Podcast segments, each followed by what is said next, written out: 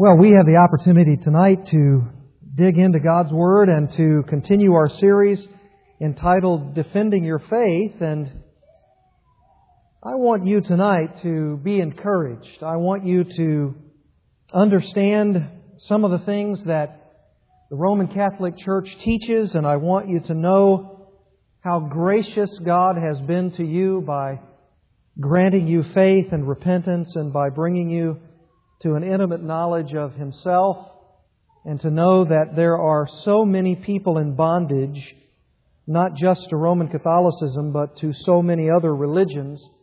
And I want you to be encouraged tonight as we go through these things so that you know what, even if you're not a former Roman Catholic, what you've been delivered from. And I want us to rejoice in that tonight. As we begin tonight to discuss the seven sacraments of the Roman Catholic Church, we want to make it clear to all of you that Roman Catholicism has not classically been considered a cult. You know, in this series, Defending Your Faith, we spent the first eight messages talking about what we believe, sort of taking the offensive weapons that we have in our truth, the truth of the Word of God, and saying this is what Christianity is, this is what Christianity believes, and then we turned the corner and, as it were, took a more defensive posture and said this is how we would defend our faith against those who would attack us. And we have been going through a number of cults. And last time we began discussing the Roman Catholic Church. And I want to endeavor to say that Roman Catholicism classically has not been considered a cult like the others that we have been discussing. From what we said last time, about the Roman Catholic teaching on justification and what they teach and what they believe about those things, tonight I want you to know about Rome in some other elements in the core of what they teach.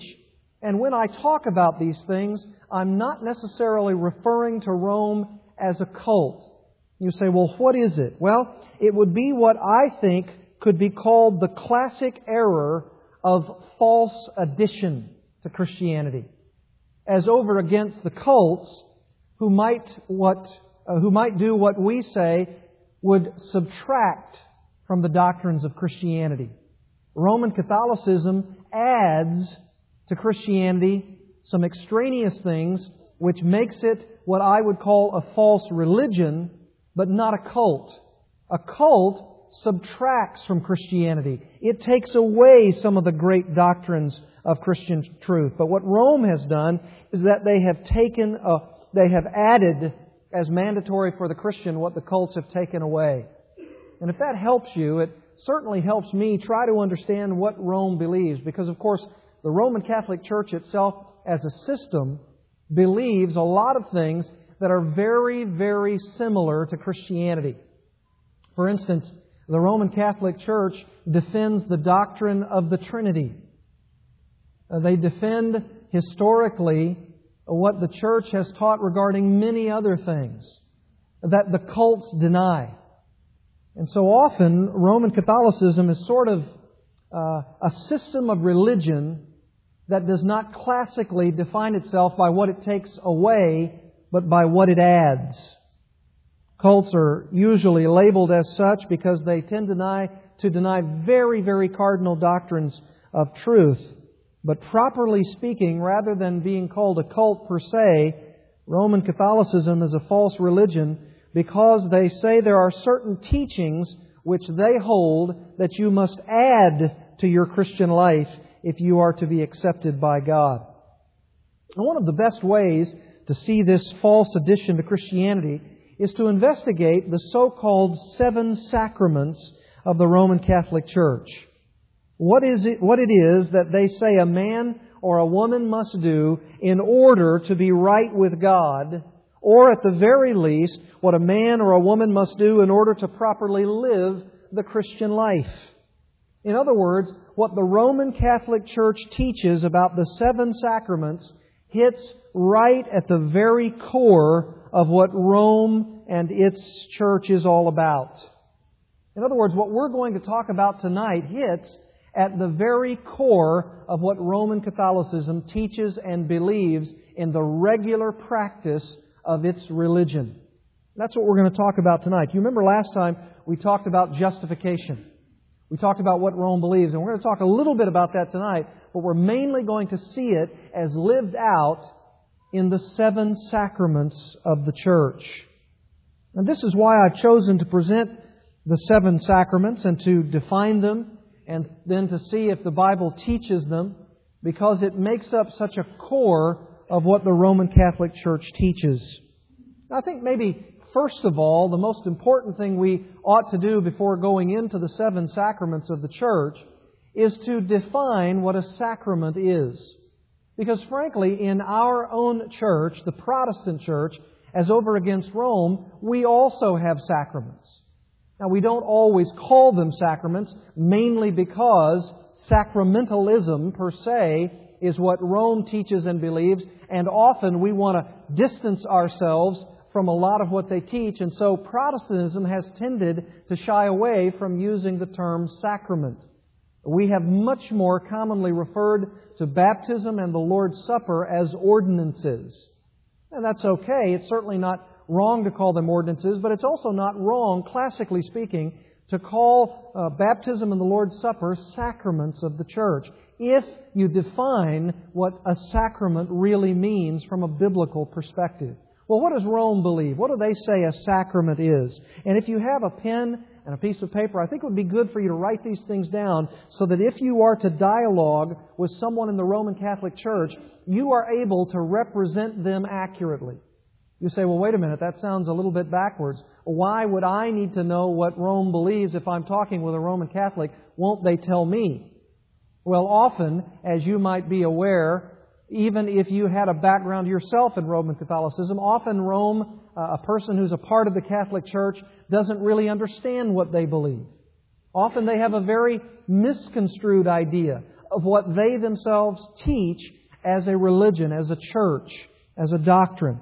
And so this is good to show them often what they believe. Often their response has been when you tell them truly what the church believes and you're able to show them from their very own documents, many of them are quite shocked. They're quite surprised as to what their own church believes. Many are not, of course, but some of them are. All right, let's define what a sacrament is.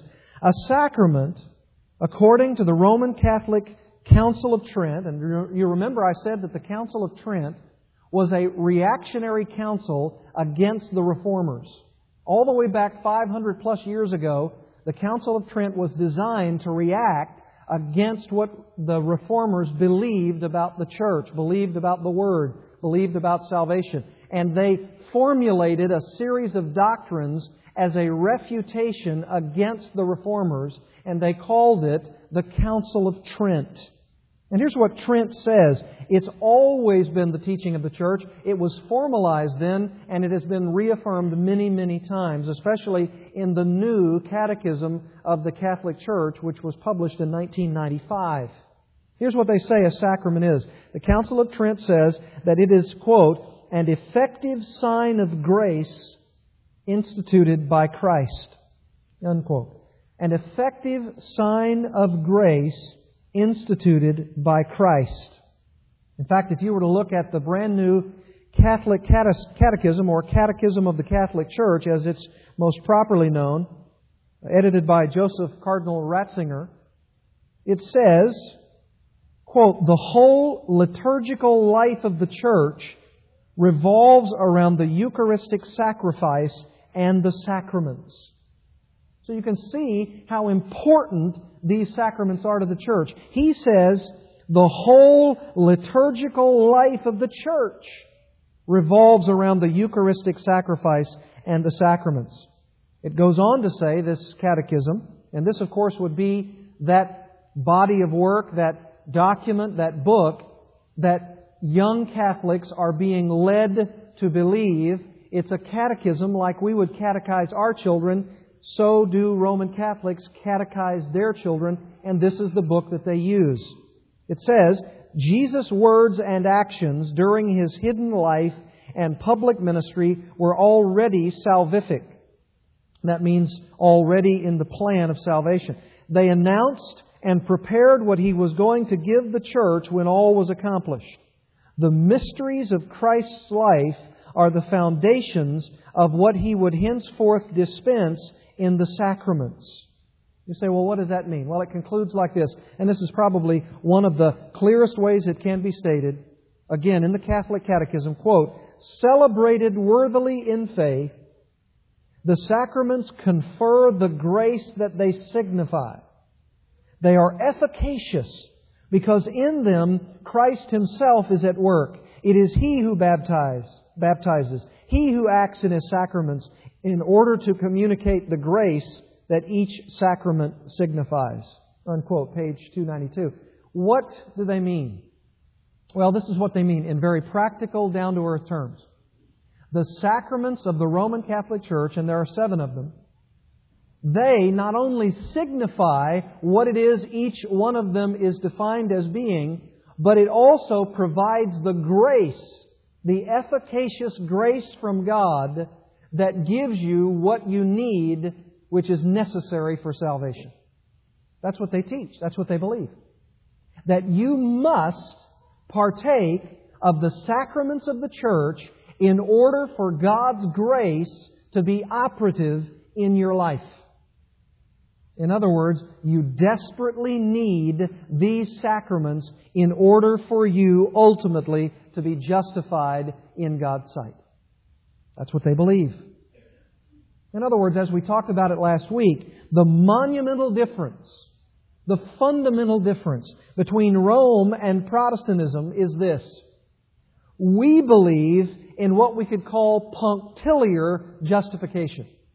You say, what does that mean? Well, you know what punctiliar means. That means that God justifies us at a point in time. If someone were to talk about the punctiliar nature of something, he's talking about something at a point in time. It's not a process. It's not on a continuum. It's, it's not a progressive idea. It's something that happens at a moment in time. And Protestants believe that Christians are made Christians when they are declared righteous by God at a moment in time, at a point. It's punctiliar. It happens as a declarative act by God at one moment. It is not progressive. That's why it is absolutely incorrect as Protestants to say that our justification, God declaring us just or righteous in His sight, is progressive in any sense. It is not progressive at all. Justification is what God declares about a sinner at a moment in time. He declares him not guilty. You say, well, what is the basis of that? The basis of that is the righteousness of Jesus Christ. What He did on the cross through no meritorious works on our part of any kind whatsoever. It is excluded. And therefore, Rome and Protestants disagree with each other fundamentally, right at the core, right at the outset. Because we believe salvation is a point, not a process. And Rome disagrees. Rome believes in what we could call progressive justification. That is, they believe that it has a starting point, yes, for sure, but that that justification continues on a continuum or a line or a progressive kind of sense until ultimately someone is declared righteous by God, but it is both by the righteousness of Christ and what He did on the cross, but also based on the meritorious works of what a believer does, or a person does, or a sinner does. It's a process. It's a progressive issue. Now, we say, as Protestants, we believe that our sanctification is progressive. We believe that it's not a point, but a process. In other words, we are progressively being made like Jesus Christ. We are being progressively conformed to His image. That's what the Bible teaches. Romans 8:28 and following teaches that. But our justification is a point, not a process. Our sanctification, a process, not a point. Rome virtually has those two doctrines as synonymous. They could call both their justification and their sanctification progressive. A process of time. It's all on a timeline. It's all on a continuum. It's not punctiliar. And what they would further say is that the way God confers His justification of you is what you do along with Christ's work on the cross, but it's what you do in these seven sacraments. That's how important they are. That's why it is at the core of what Rome believes.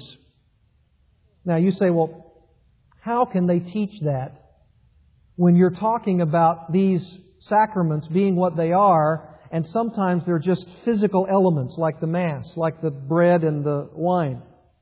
How could they say that something physical uh, something literal has some sort of saving efficacy. Well, here's what they believe. They believe that a, that a sacrament has three elements to it.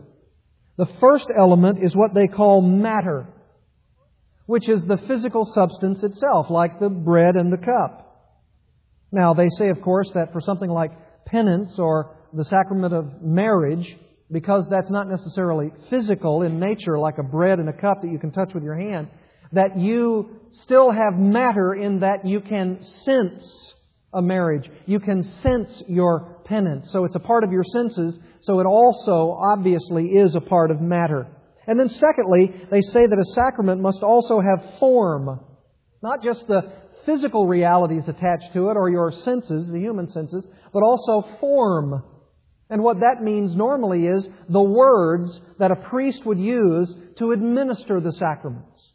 It has a form, it has a shape to it, and this is the way it's to be done, and they don't believe that it can ever be altered. It is unchanging. The words that are used will always be the words that are used because that gives form to the very sacraments themselves. And since the church is irreformable, then the form stays the same. And then thirdly, they believe you must have the right intention. That means the actions of a faithful minister, a faithful priest. In other words, there can be no one who is involved in these sacraments apart from the church.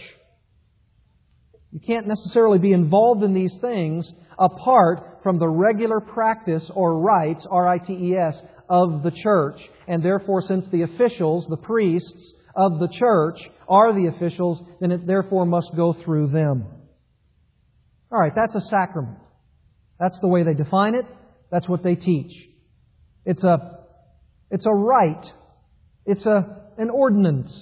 It's a way to be accepted by God. And it has to have form, and it has to have matter, and it has to have the right intentions of those who are performing such signs, such signification. Now remember, what I said was it wasn't just the sign itself. It's not just the physical presence, say in the Mass, for instance, but it's also the idea that there is a saving spiritual efficacy. Efficacy meaning simply the idea that it has an actual spiritual reality to it. Something is happening inside of you, spiritually speaking. It's not just the sign on the outside, it's what's happening on the inside. It's what God is doing in you. Now, it's not what God is declaring about you. That's our view of justification. It's what God is doing in you through these sacraments. What are they? Number one, Number one, the sacrament of baptism. Now, if you're a former Roman Catholic, you know how important this sacrament is. It's number one in their list, and here's what they teach.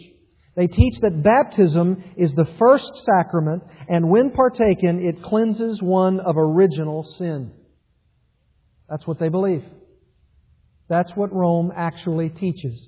That it cleanses you as an infant because they believe that to partake of baptism in the Roman Catholic system is to partake of baptism as an infant. Now, obviously, someone could convert to Roman Catholicism as an adult, but they then would be sprinkled, and that's the way they do it. That's the mode. And if they were to be sprinkled, then at that very moment, because of the act of baptism, because of the signifying act of baptism, a person's original sin vanishes away. And when a person comes to the age of reason, they say, then it also allows them to be cleansed from particular sins. So both ways they have it. As an infant, you're baptized and your original sin is taken care of. That means your sin in Adam, your fallenness, your fallen nature, your sinful disposition. And when you come to the age of reason, that is the age that you can reason, you can think, you can ponder, you can meditate, then at that particular point, the baptism that you underwent as a, as a child also kicks in the very particular sins that you commit. So whether they are your own uh, sinful nature and condition, the sins are forgiven, or your own particular sins, they are also forgiven, but you must be baptized in order for this to occur. They believe that when a person is baptized, they're incorporated into the body of Christ, into the church. You become a member of the church, the visible body of Christ. And of course, for them, that means the Catholic Church. For them, there really isn't another church. That's the mother church. That's the Catholic Church. Catholic meaning universal. And if you were to receive other aspects of the Christian life, it must be through baptism. Faith and hope and love and other virtues that you receive as a Catholic Christian are received first through the entrance of baptism. It all starts there. And in fact, the Roman Catholic Church teaches very, very clearly that the process of your justification, your being made righteous in God's sight, starts at baptism. You say, well, how can they teach that? I mean, how can somebody teach as a little infant who might be eight days old, eight weeks old, how could a person be sprinkled with H2O and that have some sort of saving value? Incorporating that little infant into the church, incorporating that little infant into the body of Christ, uh, making that person at least at the outset uh, a redeemable person. How can all of that be? That's what they teach. They say, for instance, page 319 of the Catholic Catechism, the Church affirms that for believers, the sacraments of the new covenant are necessary for salvation. All of them. Especially the most important one, and that is baptism at the outset. Now remember what I said about the efficacy of the sacraments. With baptism, Roman Catholicism believes that it not only represents the cleansing of the soul from sin, but it brings about the cleansing itself in the doing of the sacrament. In other words, because it has efficacy, because it has spiritual value, the very moment you are baptized, and by virtue of the baptism, your sins are washed away. That's an amazing thing they teach. The little infant then has the assurance at least in part or initially, by the very act, and of course the parents of Roman Catholics, uh, of, of, Roman Catholic infants, certainly want that baptism, baptism to be undergone. Why? Because if you would want them to be on the right road, the right path, the first step is baptism. And so, every Roman Catholic has their infant baptized. That's just what they do. That's a part of what they are. Catechism of the Catholic Church says it this way quote, baptism not only purifies from all sins, but also makes the neophyte, that is a, a, an infant obviously, a new creature, an adopted son of God who has become a partaker of the divine nature, a member of Christ and co-heir with him and temple of the Holy Spirit. Page 292. That's some amazing statements about that little infant and about what they've received. If you're baptized, you will receive efficacious grace in order ultimately for God to declare you righteous in His sight. Now you may be asking the question, what is the biblical basis for such a thing? Where, where did they come up with this? I've read my Bible many times and I've never seen this. How can this be true? Well, one of the things that you have to understand is that the Roman Catholic Church bases its teachings not only on the revelation of Scripture, but also as they interpret that revelation. That is, that anything that needs to be further understood, further clarified, even supplanting Scripture, going beyond Scripture, then Rome, by virtue of itself as the church, the interpreter of truth, adds to Scripture. It's exactly what they do. I'm not misrepresenting Rome at all. They believe that there is a revelation from God, and it is contained not only, of course, in the 66 books of our Old and New Testaments, but the Apocrypha as well, and by what they call the magisterium of the church. Sometimes you might hear a Roman Catholic person, or you might uh, read a document, or hear someone speaking on the television, and they say the Pope is speaking ex cathedra. What does that mean? Ex is the Greek word, or from its Latin word, out of, out of, and cathedra means chair. Uh, the Pope is speaking from or out of the chair. In other words, since he, as they believe, is the vicar of Christ, the representative of Jesus Christ, the one representative of Christ in the world, that when he speaks from the chair or out of the chair, that is as authoritative as Scripture itself. And that is where they principally come up with most of what they believe on the sacraments. Surely, baptism is mentioned in the New Testament. We're going to take a look at a couple of passages here to see if Rome is teaching the truth. And you won't find what they teach in these passages. But what their answer is, is that the church, the magisterium, the ex, ex cathedra pronouncements of the Pope, papal encyclicals, papal bulls, papal pronouncements clarify, help, undergird, and even some cases add to the scriptural revelation. And that's what they believe. John Armstrong states it well when he says this The church appeals to Scripture in the definition of each of the seven sacraments, but the church's historically evolving understanding of each came to fruition in a past council or a papal decision that ultimately defined what the Catholic understanding of a particular sacrament is. In other words, it is believed that the seed for the practice is in Scripture, but the flower comes to bloom, as it were, through the work of the teaching authority of the magisterium. In other words, they don't deny, and we don't deny, that some of these things that they teach might have in their seed form a basis from some passages of Scripture. But they then take that beyond the Scripture and in a sort of full blooming kind of way, the magisterium, the teaching of the church, takes it from its seed form in Scripture and expands on that so that the full bloom of this doctrine can come to the fore. And so, with all of these sacraments as we go through them, you'll see why they say there's a biblical basis for this, and then when you challenge them on some aspects of the biblical basis, they'll say, but this is what the church teaches. And then your response is, yes, but the church is subject to Scripture, not the other way around. And they say, not so. Not so. Scripture is interpreted by the church, and the church can even declare things beyond the Scripture because the vicar of Christ has spoken. And that's what they believe regarding many of these things, especially baptism.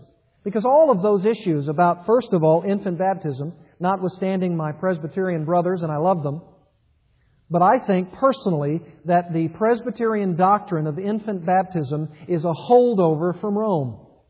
John Calvin, Martin Luther, they were Catholic men.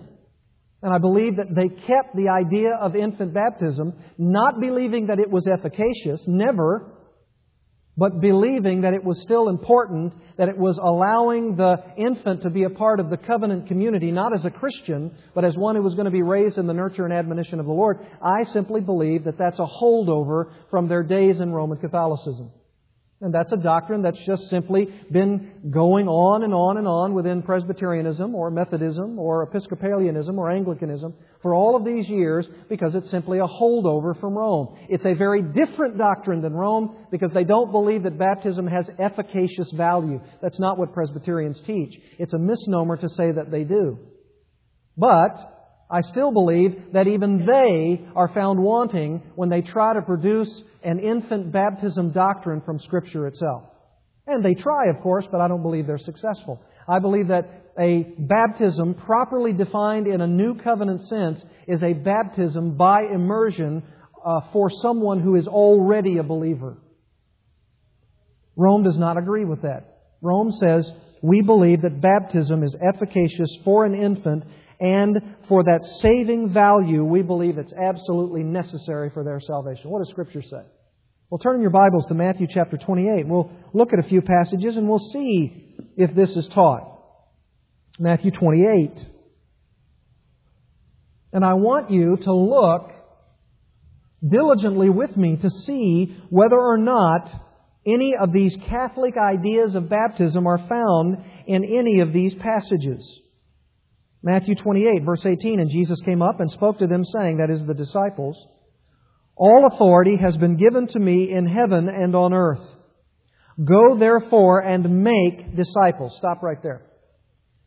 I believe that what you have there is a command to make disciples, and if you were to study other times that this word mathetes, disciple, is mentioned, not only in Matthew's Gospel but other places, that it is a synonymous term with someone who's a Christian, with someone who's a believer.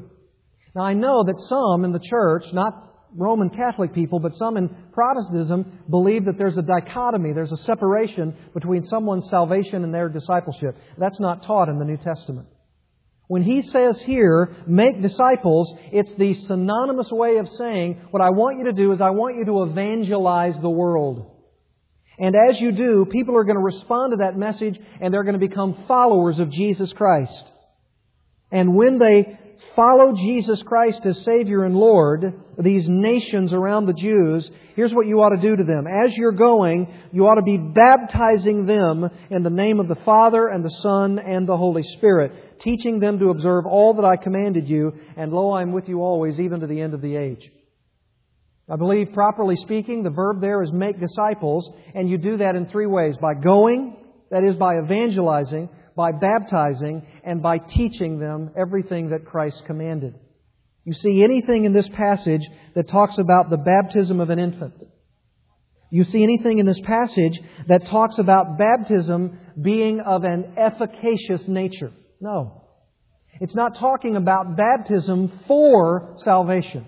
It's not saying that baptism is necessary for salvation. In fact, the verb makes it clear the making of disciples is the issue, and then when they are disciples, they are to be baptized and taught. It's not true to say that baptism is necessary for salvation. It is on the heels of salvation, but it is not part and parcel of what it means to be a Christian. Nor is this idea of teaching them to observe all that I commanded you. Someone doesn't become a Christian only after all that Jesus taught and commanded has been taught to them. You see? There's some more in Acts chapter 2. Here's also a reference to baptism. This may sound curiously a little bit like Roman Catholicism. Sounds maybe curious to some who might be Church of Christ people who believe that baptism is necessary for salvation. Acts 2:38 Peter said to them he was preaching to the men who had put Christ on the cross and others repent and each of you be baptized in the name of Jesus Christ for the forgiveness of your sins and you will receive the gift of the Holy Spirit. Now at first glance that almost looks as though Baptism and forgiveness are synonymous, but it isn't. It isn't because the operative word is repent. Repent. In other words, there are times in Scripture where the word repentance is used as a all-inclusive term for the doctrine of salvation.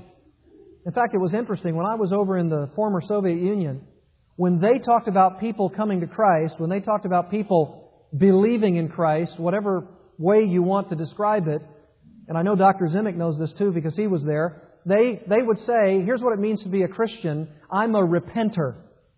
Isn't that interesting? I'm a repenter.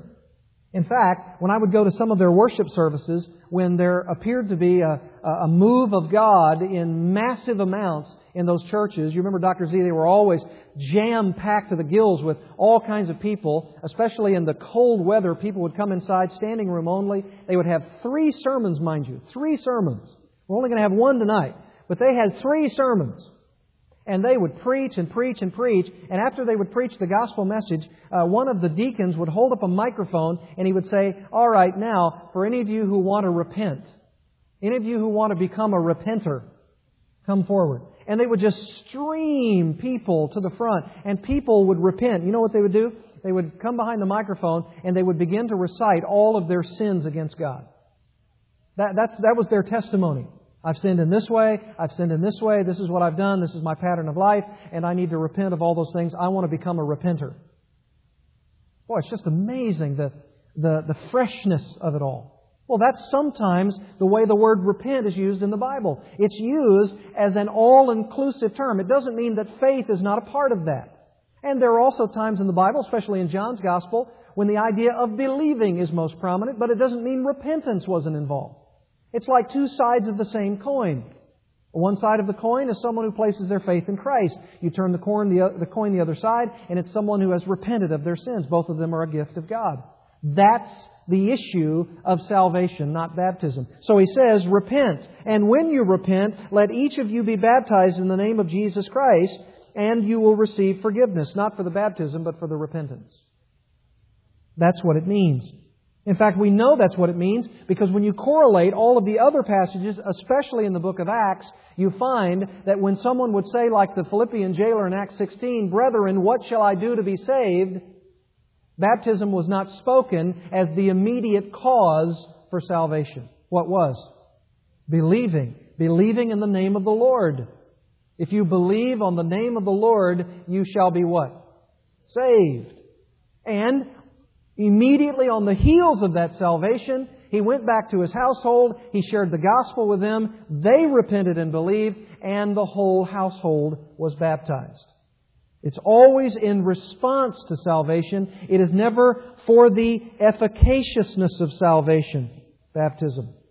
In fact, this is so explicitly told us in 1 Peter chapter 3. 1 Peter 3. Now, this should end all of the arguments regarding the issue of baptism, whether it's an infant baptism, whether it's a baptism that is said to be efficacious or has saving value. I mean, seriously, folks, how could H2O. How could the sprinkling of water on the forehead of someone constitute something that's happening inside a person? Especially an infant who knows nothing of what's going on. An infant that young has utterly no clue what's happening around them. Which obviously means that if that was the beginning point of their salvation, then salvation is divorced from faith. Salvation is divorced from repentance because an infant can't do those things. Here's the way Peter, Peter describes it in 1 Peter chapter 3. He talks about Noah and the days of the ark. Eight persons were brought safely through the water, that is, Noah and his family. And then he chooses to use this water analogy. He says, corresponding to that, baptism now saves you. Aha! There it is. There's possibly the, the very Roman Catholic doctrine. Read on. Baptism now saves you. Dash. Not the removal of dirt from the flesh, but an appeal to God for a good conscience through the resurrection of Jesus Christ. You see, what he's saying is the analogy of being rescued or delivered out of water is the same idea of what baptism is picturing on the inside an appeal to a good conscience, an acknowledgement about my sin an acknowledgement that says that I have sinned against God, I have a wicked conscience, an evil conscience, a guilty conscience, and the only way that I can be saved is not having water remove dirt from my flesh, but an appeal to God for a good conscience. That is, that I believe in the death, burial, and resurrection of Jesus Christ. The propositional statements of the gospel. That which Paul said in 1 Corinthians 15. I'm going to share with you what I also received, that Jesus Christ died, that he was buried according to the Scriptures, and then he was raised again the third day according to the Scriptures, and there were not only Cephas and others, but 500 at one time who were attesting to this, that Jesus Christ has died, he was buried, he was raised again. He was appointed by God in this role. He fulfilled that role. He was ascended to the Father. And now you must repent based upon those things that are true. You must believe in Christ. Baptism is the outworking of that. Every time we give our testimony in the waters of baptism, it's not because we are becoming saved by going down into that water. It's because we already are saved and we're giving a public testimony. Not that the water's delivering me from sin, but Christ has already done that. This is a beautiful picture. That's why Paul says what he says in Romans 6. If infant baptism in the Romish way was true, then it would do an injustice to Ephesians 2 8 and 9. For by grace you are, are, are saved, and that through faith. And that is not from you, it's a gift of God. It's not as a result of works, lest any man should boast. If any man had anything to boast in, a Roman Catholic would boast in this I have undergone the infant baptism of my early childhood. That at least starts me on the process. I'm in. I hope I'm in, and I know that on the basis of what my church teaches, that's the first step. Seems to me that there could very well be a lot of boasting in that. In fact, when you talk to a Roman Catholic, when you try to witness to them, when you try to talk to them about Ephesians 2, 8, 9 and some other passages uh, to that degree, they will say, but this is what my church teaches. They teach me that I must undergo these sacraments and baptism is the first and that's what I've done. They'll immediately appeal to what they've done. And some of them, of course, will say, Now I know that even though I've done those things and I've done everything the church has asked me to do, there are also some things that I've done that I know I shouldn't do, but I know that one of the sacraments tells me that I can confess that to my priest and he'll forgive me, and in fact the church forgives me, and by that God forgives me, and I can still be on that right road. That's still what I'm doing, right? There's a lot of I's in there. Baptism, according to Paul, is excluded because it's a work, and because what he says in Galatians 2.16, all work is excluded. All work. Could even be the best of works.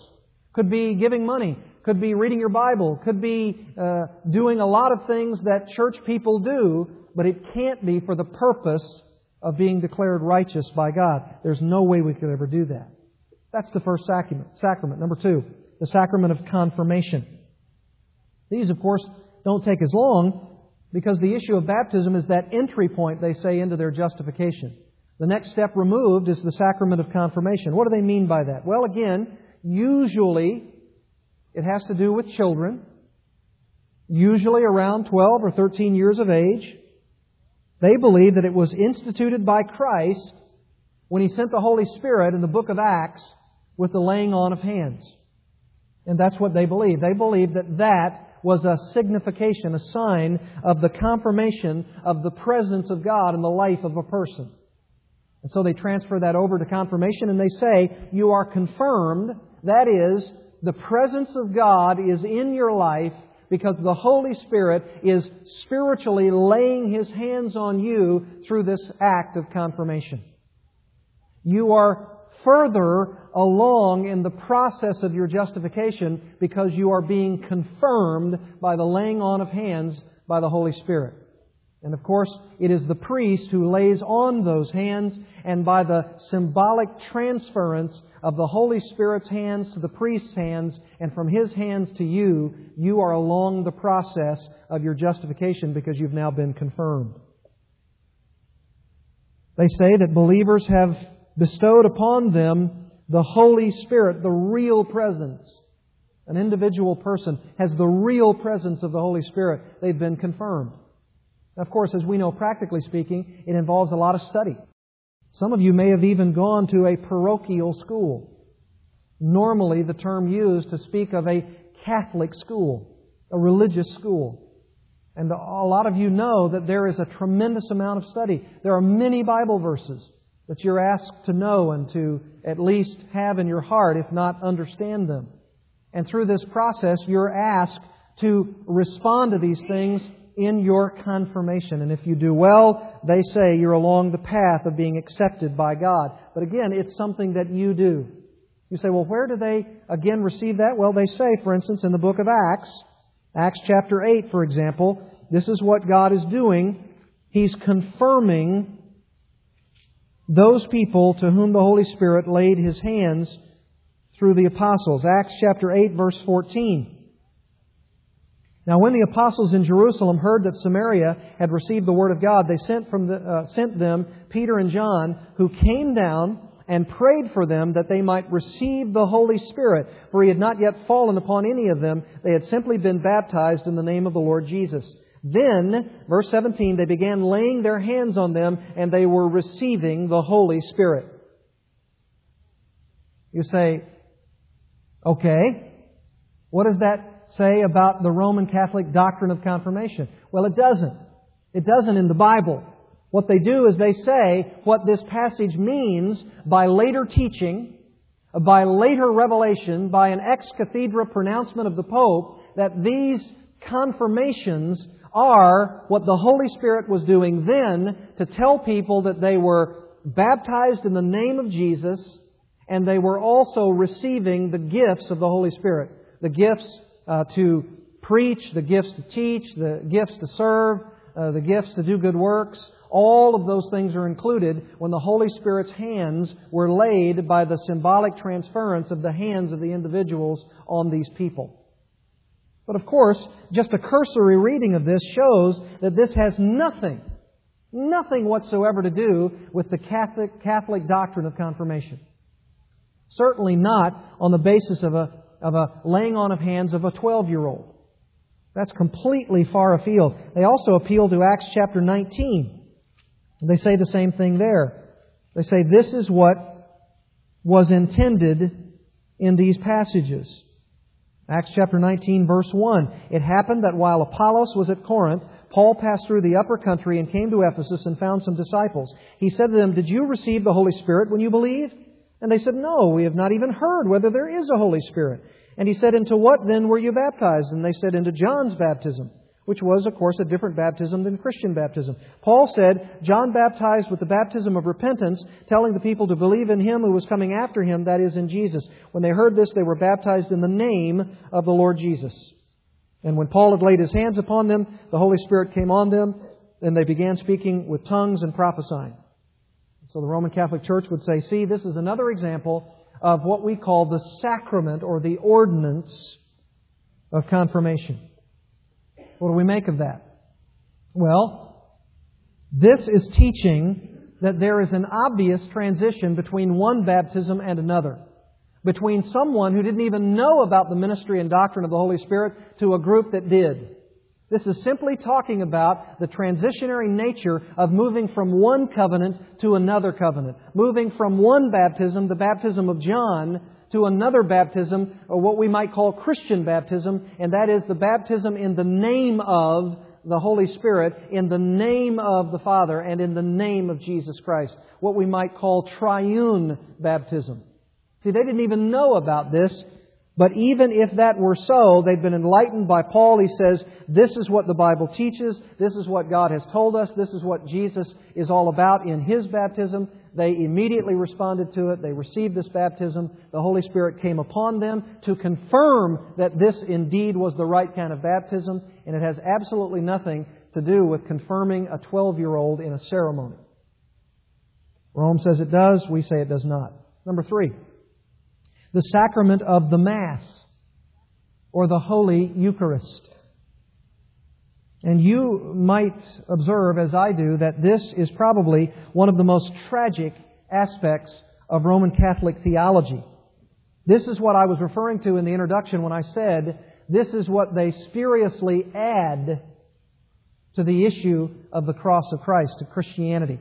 You say, what are they adding? Here's what they believe. You know it. You probably know it quite well every time they celebrate Mass. And did you know that some Catholic churches offer Mass every single morning of every day of the week? And there are some people who go to Mass every single morning before they go to work or school or wherever. And here's what they believe is happening. They believe that Jesus Christ is transcendently so and transubstantially so, transubstantiation simply meaning that that that wafer and that cup of wine have the actual, literal, physical presence of Jesus Christ in them.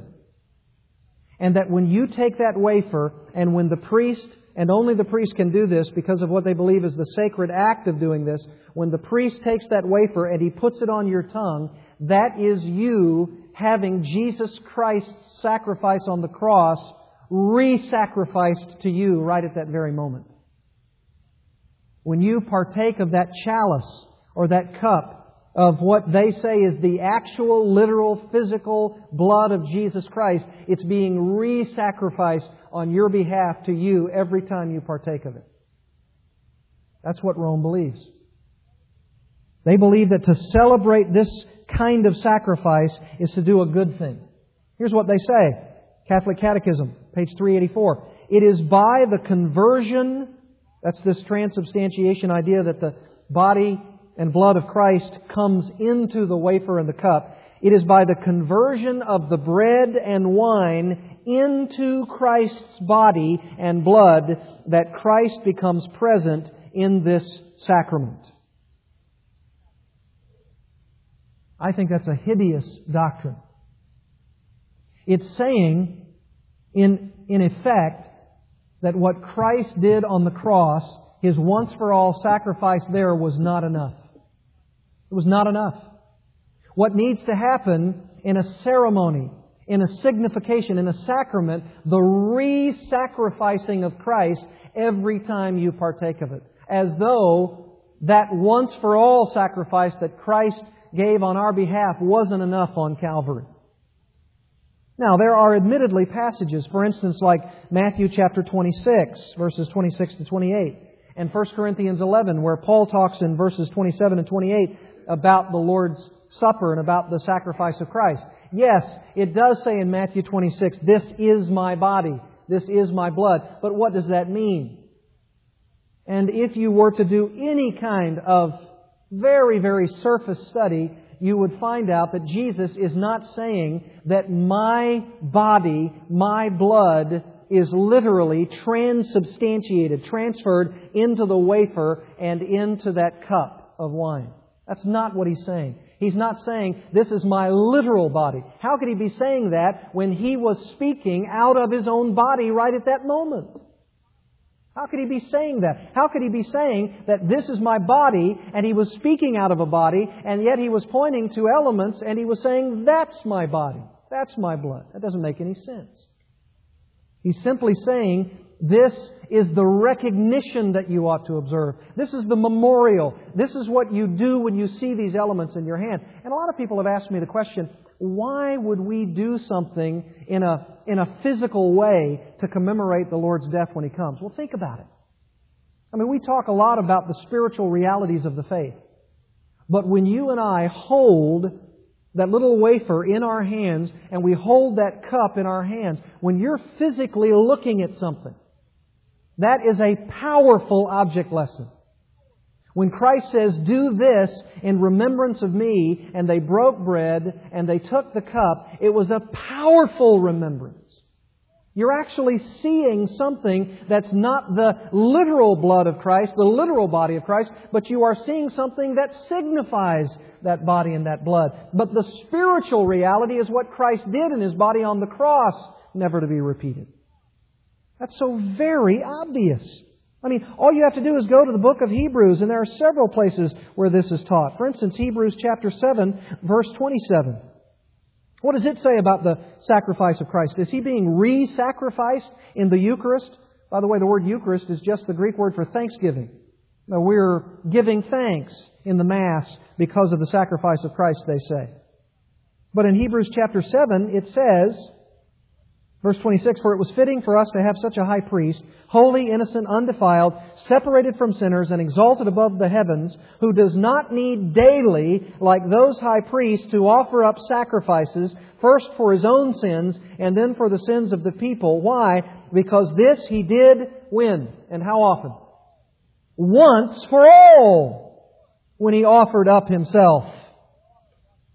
For the law appoints men as high priests who are weak but the word of the oath, which came after the law, appoints a son made perfect forever. There's no need to have a re-sacrificing of the cross of Christ made transportedly, transmutedly in the, the wafer and the cup. No way.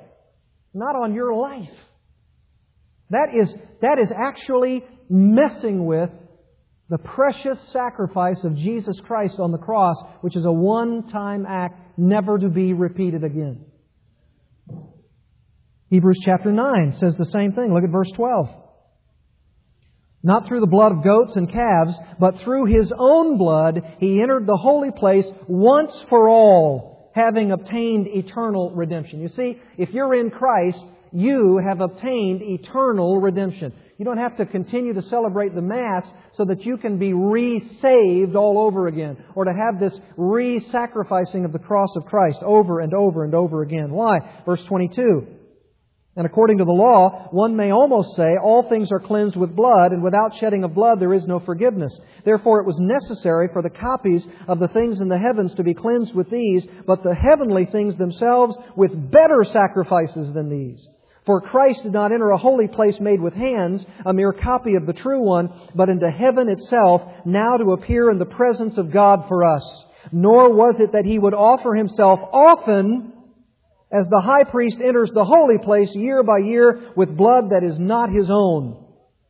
Otherwise, he would have needed to suffer often since the foundation of the world, but now once, at the consummation of the ages, he has been manifested to put away sin by the sacrifice of himself. Verse 28, So Christ also, having been offered once to bear the sins of many. I mean, how clear is this? my word. A Catholic who is shown Hebrews will reject it. Why? Because his church doesn't teach it and because he doesn't have spiritual eyes to listen and to hear and perceive. Now you say, is that true of all Roman Catholics? No, it is not. And I want to be the first one to say to you that I believe that some Roman Catholics are true Christians. But while they may be true Christians, they also are bad Christians because they're remaining in the Roman Catholic Church. They might be true, but they ought to leave a system of false religion. You want to be a good Catholic in the ultimate sense, the universal church? Leave a church that teaches a false system of salvation. You want to be a great Christian? Leave it. It's a failed system, irreformable, never change. Hebrews chapter 10, same thing. By this will, verse 10, we have been sanctified through the offering of the body of Jesus Christ once for all. You say, well, now maybe you're sort of misrepresenting Rome here. Maybe they're really not saying by the Eucharist, by the Mass, that, that they're re-sacrificing Christ all over again. That's exactly what they teach. That Christ, being placed on your tongue, as bizarre as that sounds, is for you a new sacrifice for your sins. The sins that you committed between the time of the last receiving of the sacrament of the Mass and the now receiving sacrament of the Mass needs to be forgiven, and this is the sacrifice of Christ that forgives you of those sins, or at least as the theory goes. Well, it's just a word they use for confession. They call it the rite of reconciliation, the R-I-T-E of reconciliation, and the sacrament of penance. It's given, they say, by the power of Christ to the church, to the very leaders of the church to forgive sins.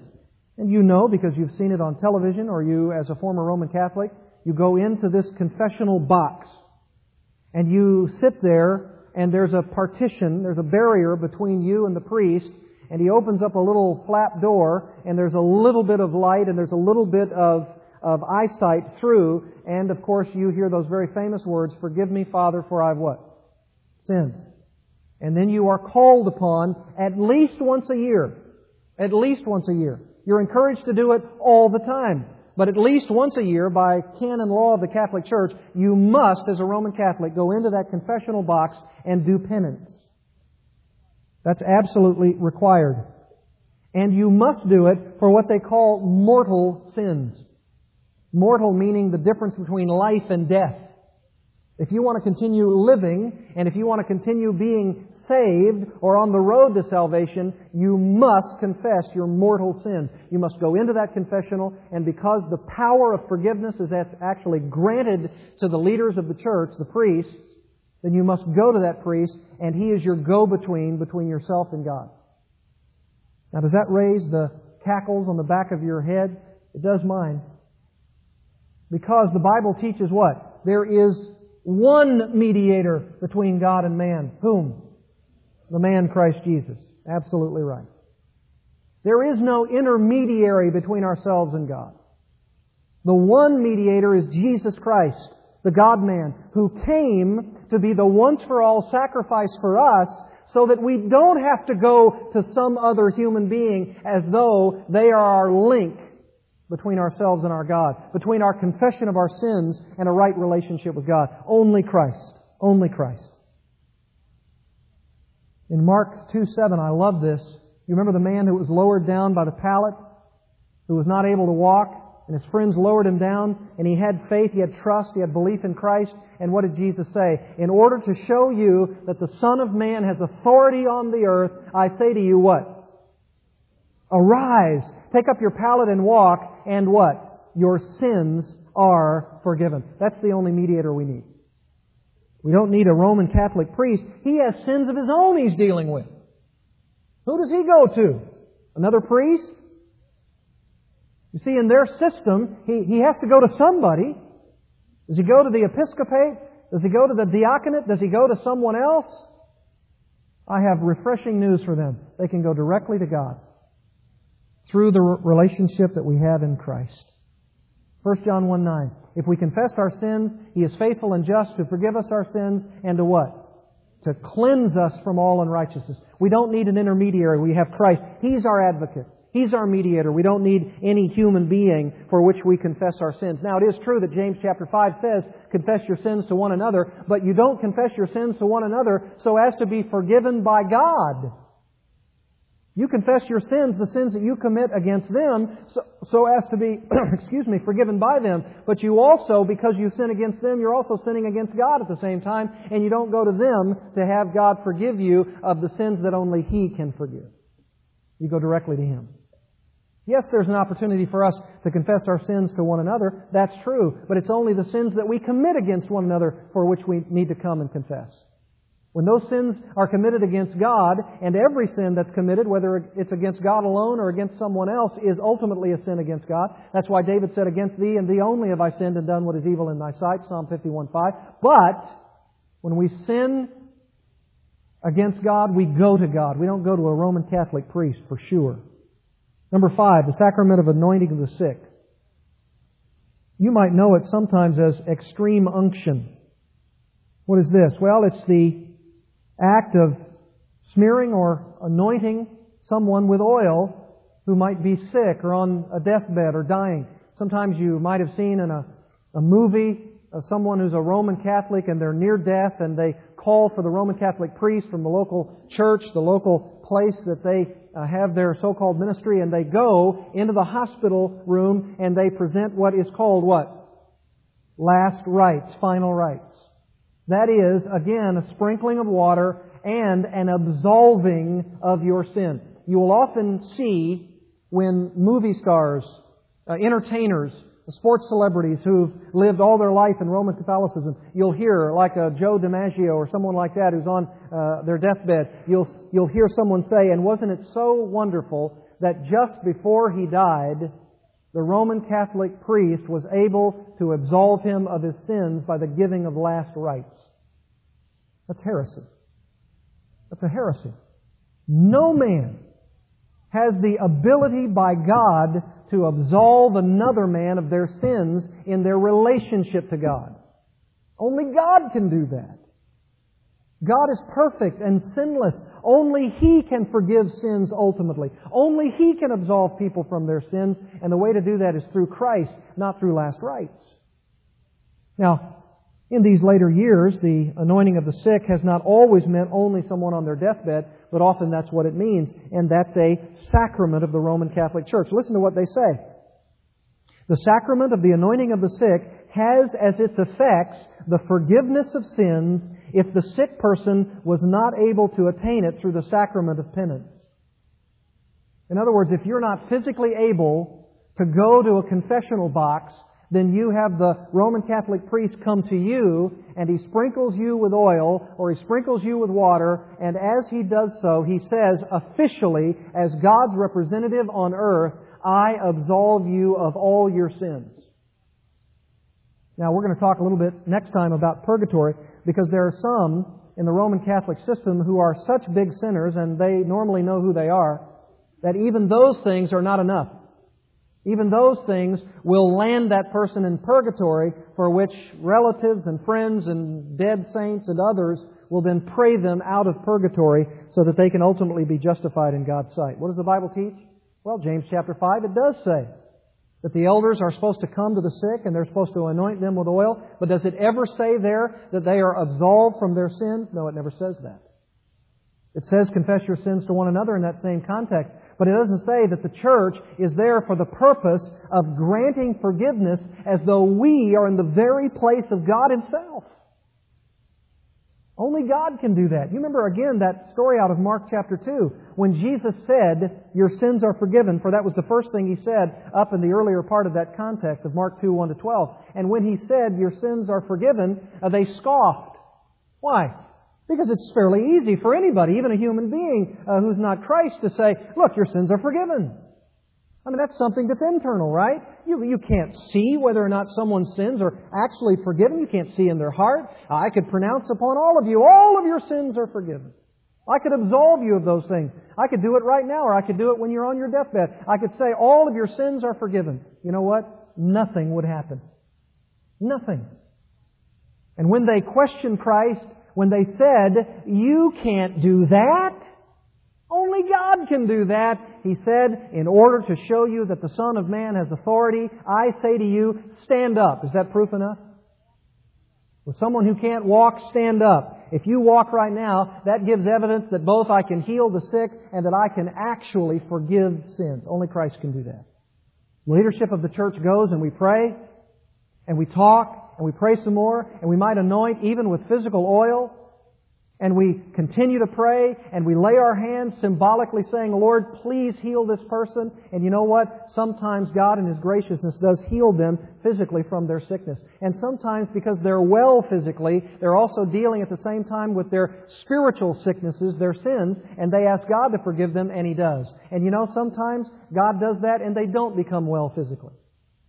And sometimes we say, Lord, we're praying, we're praying, we're praying, and it appears to us as though nothing happens.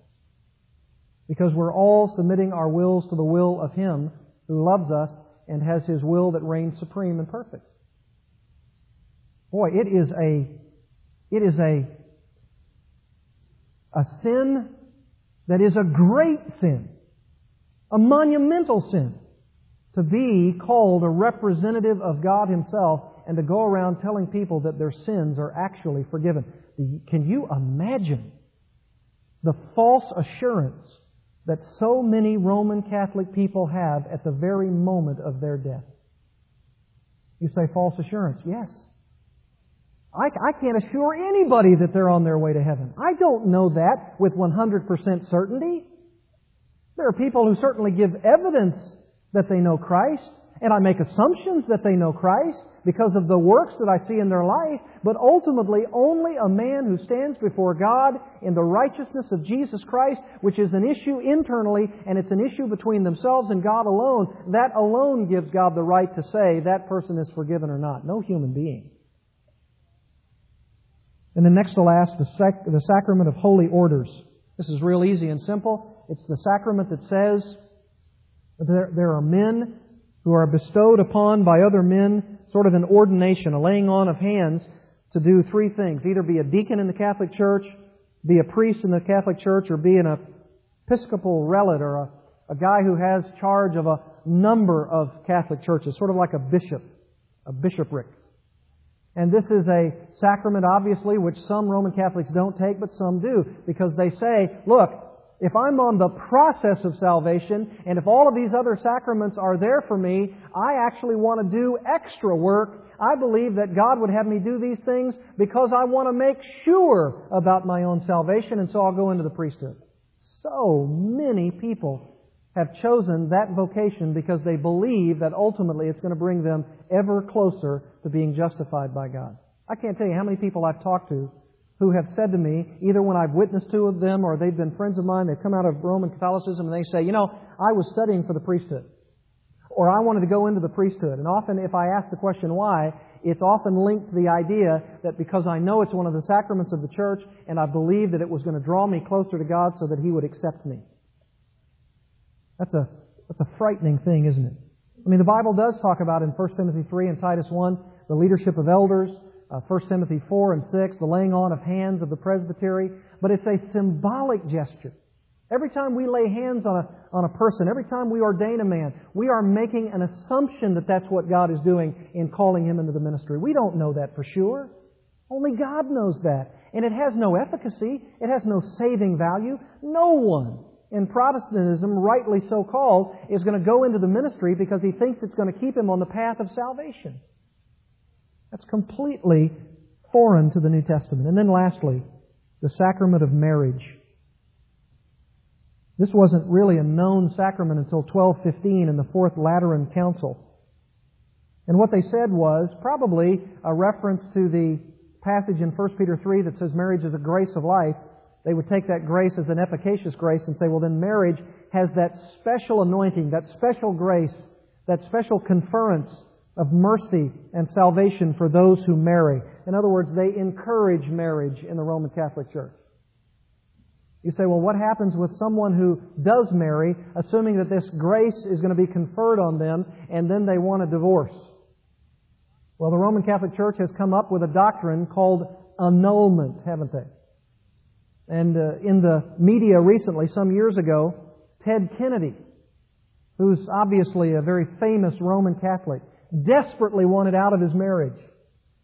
And he was having an adulterous relationship with another person who was not a Roman Catholic and a person who wanted to marry him. And so he went to the church and said, Now look, I know, and of course I don't know that this is exactly what he says. I'm paraphrasing what no doubt was the conversation. Look, I know that I've been married to this other person for 30 plus years. I know that. But I want an annulment. And you know what an annulment is? It means, by the Catholic Church's own verification, that the marriage never existed.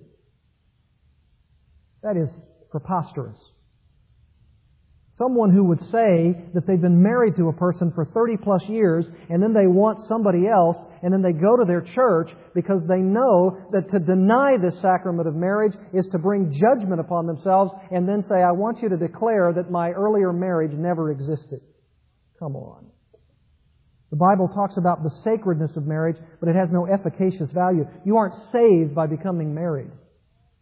Can you see how all of these steps in the Roman Catholic system leads them to believe that if they're to do all these things, God accepts them as just?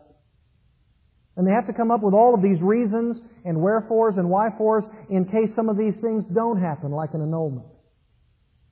It is taboo in the Roman Catholic Church to be divorced. It is taboo in the Roman Catholic Church to use birth control. It is taboo in the Roman Catholic Church to have any form of reproductive technology save just a few things. Why? Because it's all built up in a system of salvation that says if you're on this road and you complete these seven steps, then you're a lot closer than somebody else. You say, does a Roman Catholic, as we close, ever have really a true assurance of their salvation? Most of the time, not. If you ask any Roman Catholic who's sort of the run of the mill Roman Catholic, do you believe that you're a Christian?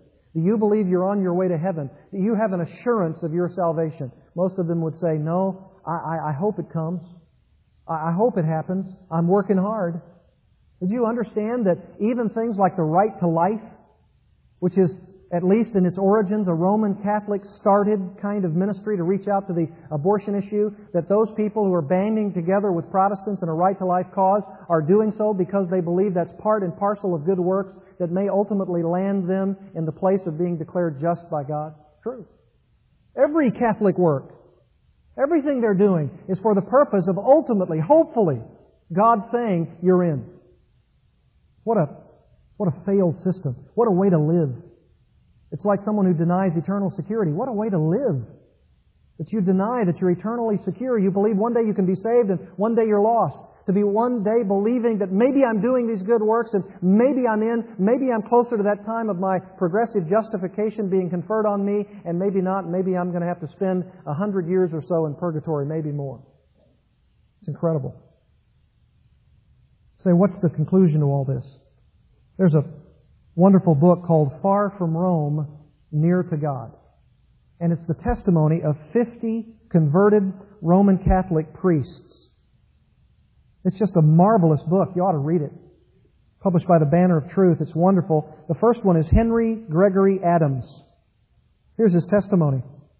I was born of Roman Catholic parents in Wolseley, Saskatchewan, Canada, and brought up strictly in the Roman Catholic faith. From early youth, I was trying to be good, yet falling progressively into sin. When the rest of the crowd I was heading, with the rest of the crowd, I was heading to perdition. I was told that by becoming a monk and priest, I could avoid sin and be more certain of my salvation. Does it have a ring of what I was saying? Because I was sincerely seeking salvation, I entered the Basilian order of monks, received the long black robe and an adopted monastic name of Saint Hilarion the Great, and made my vows. As a monk student, I was called Brother Hilarion, and after ordination, Father Hilarion. How eager I was to serve the Lord Jesus Christ.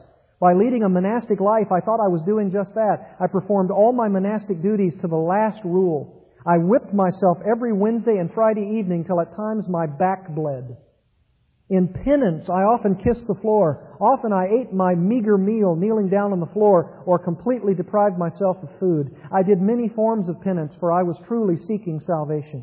I was taught that I would eventually merit heaven. I did not know what the Word of God says, for by grace you are saved, and he quotes Ephesians 2, 8 and 9. After years of studies and manual labor in the monastery, I was ordained a priest. I served five parishes in the Lamont, Alberta area, said Mass every day, heard confession, recited the Rosary to Mary, had devotions to many saints, recited the, brevi- the breviary of formula prayers every day, and as a monk performed my penances more fervently than ever. Yet these did not satisfy my weary soul. Sounds like Martin Luther, isn't it? I was heading into even deeper distress of soul than when I was a boy, but Christ was faithful in His care for me. Among the studies for the priesthood, we had free textbooks on the Bible, but not the Bible. After I was ordained a priest, I became acquainted with the Roman Catholic version of the Bible, and, and that's an amazing statement, and in it were striking verses that contradicted my very beliefs and practices, like those verses in Hebrews. God's book said one thing, my church another. Who was right, the Roman church or God? I eventually believed God's word. The monastic life and the sacraments prescribed by the Roman Catholic Church did not help me to come to know Christ personally and find salvation. After twelve and a half long years, I escaped from the monastery, a lost sinner without peace in my soul. In me there was still only the nature of the old man, which is corrupt according to the deceitful lusts. I needed a new nature, a new heart. Scripture tells me, be renewed in the spirit of your mind. Put on the new man, which after God is created in righteousness and true holiness, Ephesians 4. That can only be brought about by being born again of the Spirit of God by faith alone in Jesus Christ, and not by monotonous repetition of prayers, penances, sacrifices, and good works. Except a man be born again, he cannot see the kingdom of God. Believe on the Lord Jesus Christ, and thou shalt be saved in thy house. I realize that the man-made sacraments of my church and my good works were in vain for salvation. They led to a false security. Soon afterwards, I believed that Christ died for me because I could not save my soul, and I trusted Him alone for my salvation. When I repented of my sins and received Him into my heart, believing that on the cross He paid the complete penalty for my condemnation, I knew that my sins were not only forgiven but forgotten, and that I was justified before God. For all have sinned and come short of the glory of God. For the wages of sin is death, but the gift of God is eternal life through Jesus Christ our Lord. The blood of Christ cleansed me from all my sins, and now I have God's peace Therefore, being justified by faith, we have peace with God through our Lord Jesus Christ. And he ends with my word to you. Friend, if you too are trying to reach heaven on your own, may I impress upon you that it is not of works lest any man should boast. Heaven can never be earned. Christ alone is the way and the answer. For there is one God and one mediator between God and man, the, the men, the man Christ Jesus, who gave himself a ransom for all to be justified, testified in due time. Come to Him now just as you are, admitting your sins. Ask His pardon and receive Him as your own Savior and Lord. Begin to rely on Him for your eternal welfare, for He bought salvation for you. He calls you now, Come unto me, all ye that labor and are heavy laden, and I will give you rest.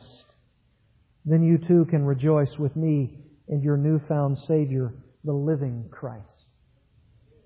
Isn't that such a wonderful testimony? Being delivered from the bondage, the true bondage of sin, and that within Christendom itself. The Roman Catholic Church. More to come. Mary, purgatory, and other things. Let's pray together. Father, we have every opportunity. There are so many people around us who are Roman Catholics.